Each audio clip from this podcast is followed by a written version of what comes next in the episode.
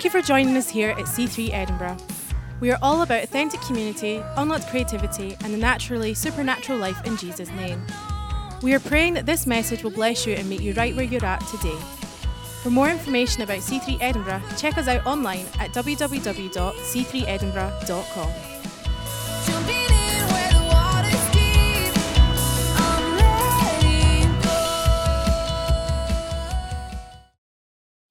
Parenthood is a wonderful thing and it's a weighty thing.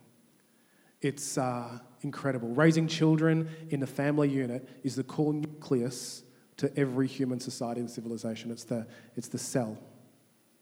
If humanity was an, is an organism, you know, there's, there's, there's trillions of cells in this organism, and if humanity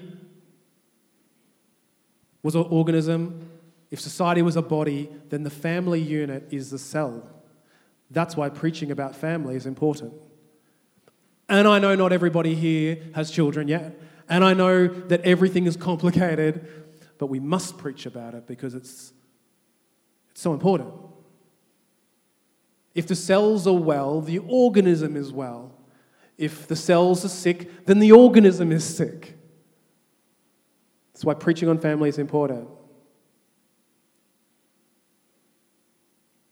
Let me tell you that in many ways, in many times, in many ways, our human organism called humanity is sick. I can't give you all the evidence right now, but I, you can turn on BBC, you can turn on NBC, you can talk, put on CNN, you can talk, talk, open whatever device you want and any news cycle that you want, and you'll see a sick world. And people blame the government. This government's useless. People blame, uh, what else do they blame? They blame, they blame the government, they, gave, they, they blame capitalism and finances, or they, they blame all kinds of things. Ultimately, often people blame God. But often, an unwell society is unwell at its core because the human soul is unwell as an individual. That's why we need a savior. And often, the, the, the family unit is unwell, and generations become unwell, and, and so things get unwell. That's why we need to preach about church, uh, preach about families in the house of God. Because that's not God's way, is it? I, have a, I actually have a bunch of um, news clippings right here about the state of the world and how it relates to family. Oh, oh, I, I don't have much time because clearly we just had a wonderful time with what we just did. So I don't have time. But look, here's, here's one from the Telegraph in 2010. Seven out of 10 offenders in the UK come from broken homes. He said, added, single parent families are more than twice as likely to live in poverty for all kinds of reasons. All of this, there's, there's all of these stats. But the, I need to tell you, and we need to know, that the Lord is interested in healthy people and healthy families. And the church should be a hub of health, holistically. It is. It should be a hub of healthy families. It should be a training hub about how to do parenting well, how to do marriage well, and how to grow up well, and have people around you to be with you as you go through the, the ups and downs of all of the things. It should be a coaching space. It should be a prayer ministry, because prayer is powerful, a place of transformation. And when we do go into that space of vision, I see a church, and you've heard me say, I see a church that, that statistically sees the gospel play itself out in, in measurable ways. Hello, scientists. Like, I, I imagine the gospel that you can, you can measure its impact because you see uh, the transformation of lives lived out in statistically measurable things like, like marriage, um, going the distance and, and families being restored and addiction rates dropping and, and all of these things. And this is what's going to happen.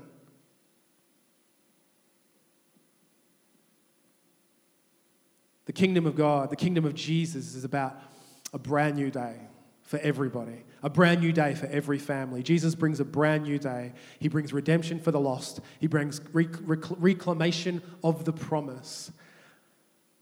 And so, whilst I spoke at the very beginning just briefly about Moses' complicated childhood, and you can read about it at the beginning of Exodus, and his complicated, That was his childhood, his complicated parenthood, and you can try and read about him and his two boys, but it's difficult because they're somehow far from him um, into his adulthood. God is a God of new days, and He's a God of good new beginnings. And what we're going to crack through is as much time as I have with you for the rest of our time with how God transformed Moses in this area of parenthood. He was both found himself in his later days being truly parented and a true parent to someone else. Let's talk about Moses and Jethro. Exodus 2 is where we're going to go through for a little bit, and then Exodus 18. So it's going to go on the screen, but you might want to turn with me. But it's Exodus 2 20 to 21. Let's, let's capture the first time we see Moses and Jethro uh, kind of meet. I want to give you a snapshot of this guy, Jethro, who becomes a father to Moses. I preached about it when I was preaching about relationships actually a few weeks back. He says um, the, the, uh, his daughters come back after an adventure where Moses helps. They just encounter this guy called Moses on the run from his life. Um, he saves them. They run back to Jethro, their dad, and they tell him about this Egyptian who came to help. Then Jethro says, Where is he? The father asked. Why did you leave him there? Invite him to come and eat with us. Moses accepted the invitation and he settled there with them. And in time, Reuel, which is Jethro's other name, gave Moses his daughter Zipporah to be his wife. So we don't often stay here, we don't often have time to think about it. We have so much Bible to read and so much life to live. But just picture this as one of the entry into, we talk about this time when Moses is in exile from his calling or something. He spends 40 years in this place. But can I paint it for you another way? That it's actually probably one of the most stable times of his life, also. Because he finds himself in a place, in a foreign land, but under, for the first time perhaps, this stable relational structure, not torn between things. This might be the first season of uncomplicated stability in his life. And from the first moment of meeting Moses, Jethro becomes as a father to him. He invites him in. Come on, bring in, come and eat with us. He accepts him. He works with him. He teaches him a new job because he becomes a shepherd out of this, a new career. He shares, he trusts. He trusts him even to let him marry his daughter. And dads with daughters, that's a big deal. I don't, can't think of a man alive yet. Yet. I'm sure there's somebody, but right now, no one can be trusted with my daughters, but that's an issue that I've got.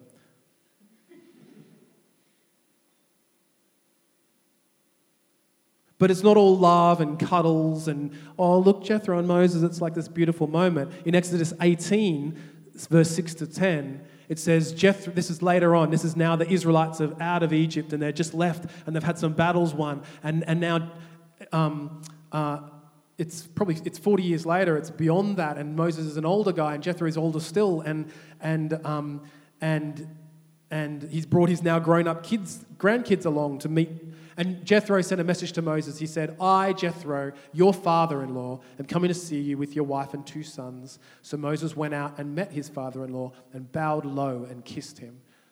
So we get another insight into a relationship that is not one that's aloof and far for the first time, but it's one of respect. It's one of honor, it's one of love. So Moses went out, uh, and kissed him. They asked about each other's welfare and they went into Moses' tent. And Moses told his father in law everything his, the Lord had done to Pharaoh and Egypt on behalf of Israel.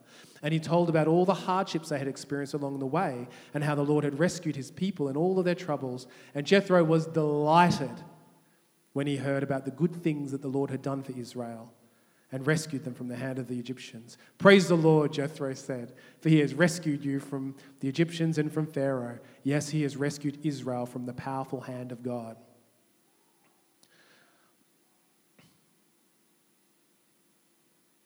Um, and it goes on. Then I'm going to pick it up in verse 14. My point for this me- that section is what a great father, what a great adopted father, what a great father in law when a, a parent acknowledges the wins of the child and celebrates with them. But later on, on that same meeting, that same visit, that same holiday together, when Moses' father in law saw that Moses, this is verse 14, was doing what, what he was doing for all the people, he asked, because he's meeting with lots of people, organizing lots of things, um, having lots of meetings, really run raw, really tired. Um, Moses' father in law, Jethro, says, What are you really accomplishing here? Why are you trying to do this all alone while everyone stands around you from morning till evening? And Moses said, It's because the people come to me to get a ruling from God. And when a dispute arises, they come to me, and I'm the one who settles the case between the quarreling parties. And I inform the people of God's decrees and give them his instructions. Jethro, not impressed. This is not good, Moses' father in law exclaimed. You're going to wear yourself out, and the people too. This job is too heavy a burden for you to handle all by yourself. Now listen to me, and let me give you a word of advice, and may God be with you. You should continue to be the people's representative before God, bring disputes. And he, and he unpacks some instructions. And so here again, we get this beautiful picture of this grown, stable relationship with this father figure who not only uh, there's respect and love and affection, not only is there uh, celebration at wins, but there's this, this leader who's just done this thing to the most powerful wor- world leader of its time. Uh, he's riding on, he's got a, a million people that, or more that he's, that he's leading, but his dad, his dad talks to him like a son. What you're doing is it's crazy, don't do that. I'm sure nobody would talk to Moses like that at that time, but he would. He's his dad. And sometimes you need a bit of correction.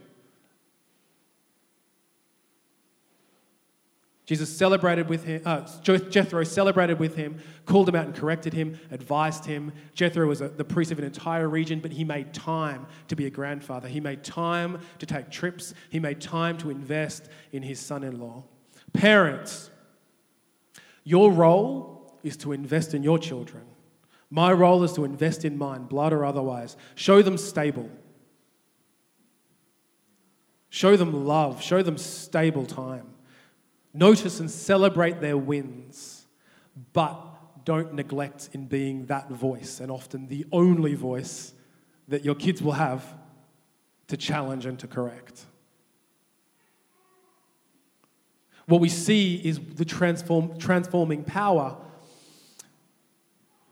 Okay, what we see is a transforming power of what can happen in relationship, in a godly relationship, because he goes from a broken, complicated childhood to a complicated parenthood, and then through his relationship with Jethro, something gets restored, not only in his own life, but there's a picture that you then see in the way that he fathers another generation, and that guy's name is Joshua.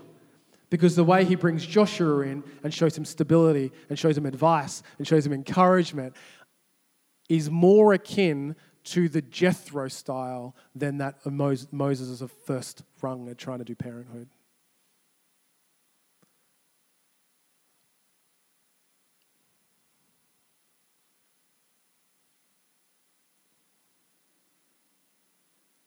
I had, and I have, some really good teaching. And then last night, as I'm going to bed, with this really good teaching ready to go,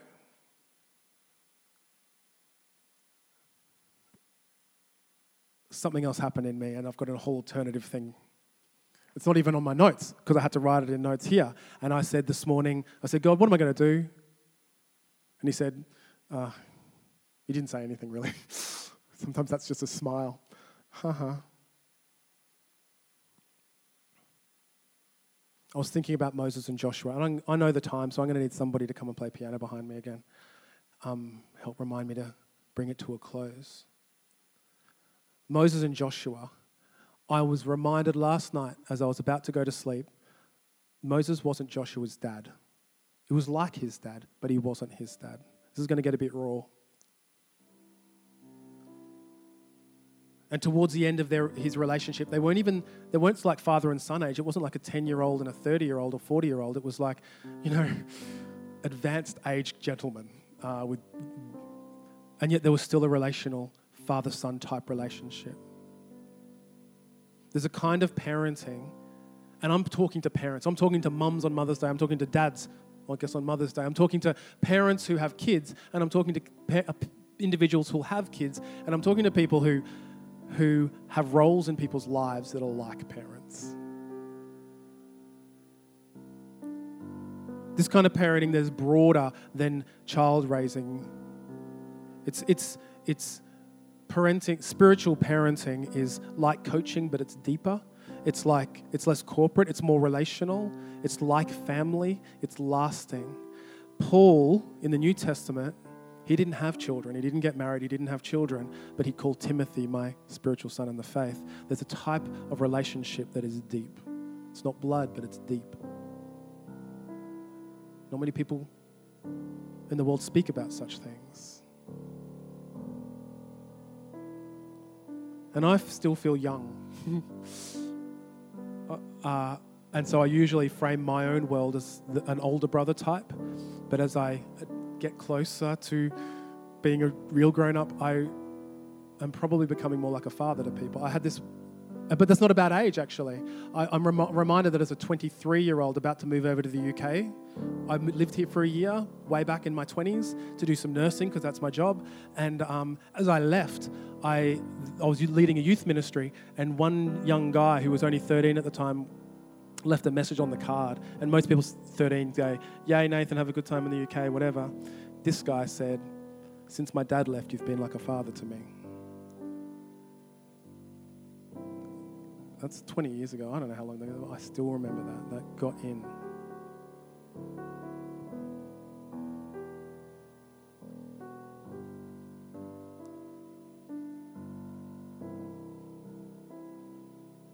As I think about my calling as a parent to my three precious children,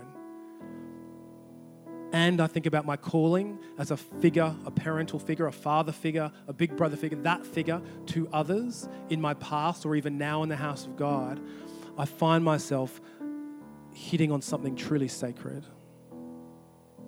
And so I want to finish this service with a statement of purpose because it's my purpose, but I think it's our purpose as parents and future parents in what we do with the generation who look up to us for stability, for acceptance, for correction, for encouragement, for celebration.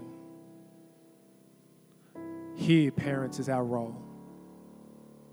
We provide stability, love, example, encouragement, as well as correction. But most of all, we provide access. And it's from that platform that my children, spiritual or, or biological, can grow. My purpose is to see them grow. And this is where to grow to this eternal land. This is what kept me up last night.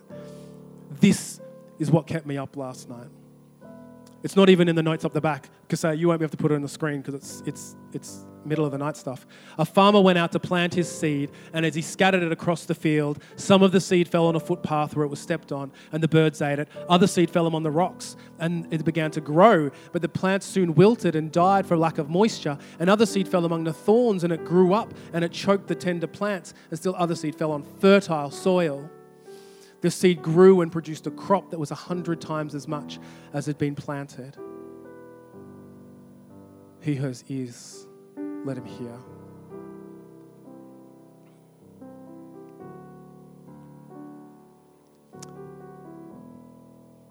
How do I know if I've done a good job at the end of my days as a parent? It's that none of my children stop melted by the heat from the Word of God in their lives because of the, the pressure of people telling them not to follow Jesus. I've done something if I've provided a stable environment for that kind of culture that they can stand up to people saying, don't follow him, and they'll say, I'll follow him, thank you. But that's not the one I'm worried about. My kids are pretty strong willed. The one I'm worried about for my, for, is that the thorns and the stuff of life, the more interesting esque relationships at the or the or the or the, the lure of cash and money and fame and that my children wouldn't be choked the fruitfulness out of their life in Christ because they followed those things as their number one.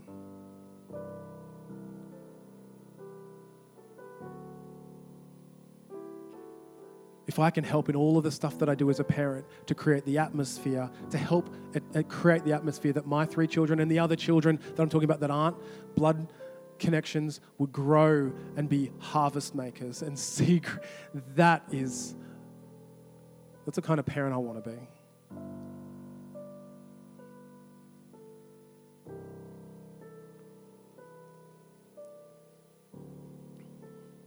Church, that's the kind of parents we need to be. In a world that's um, sick, we need strong cells. In a world that's sick, we need a body of believers that are strong in this. Disciple makers. I don't want, I'm not translating it like church. I'm saying church. Not, let's commit ourselves to be the parents that create generations of people who are harvest makers and accept nothing less because nothing less will do.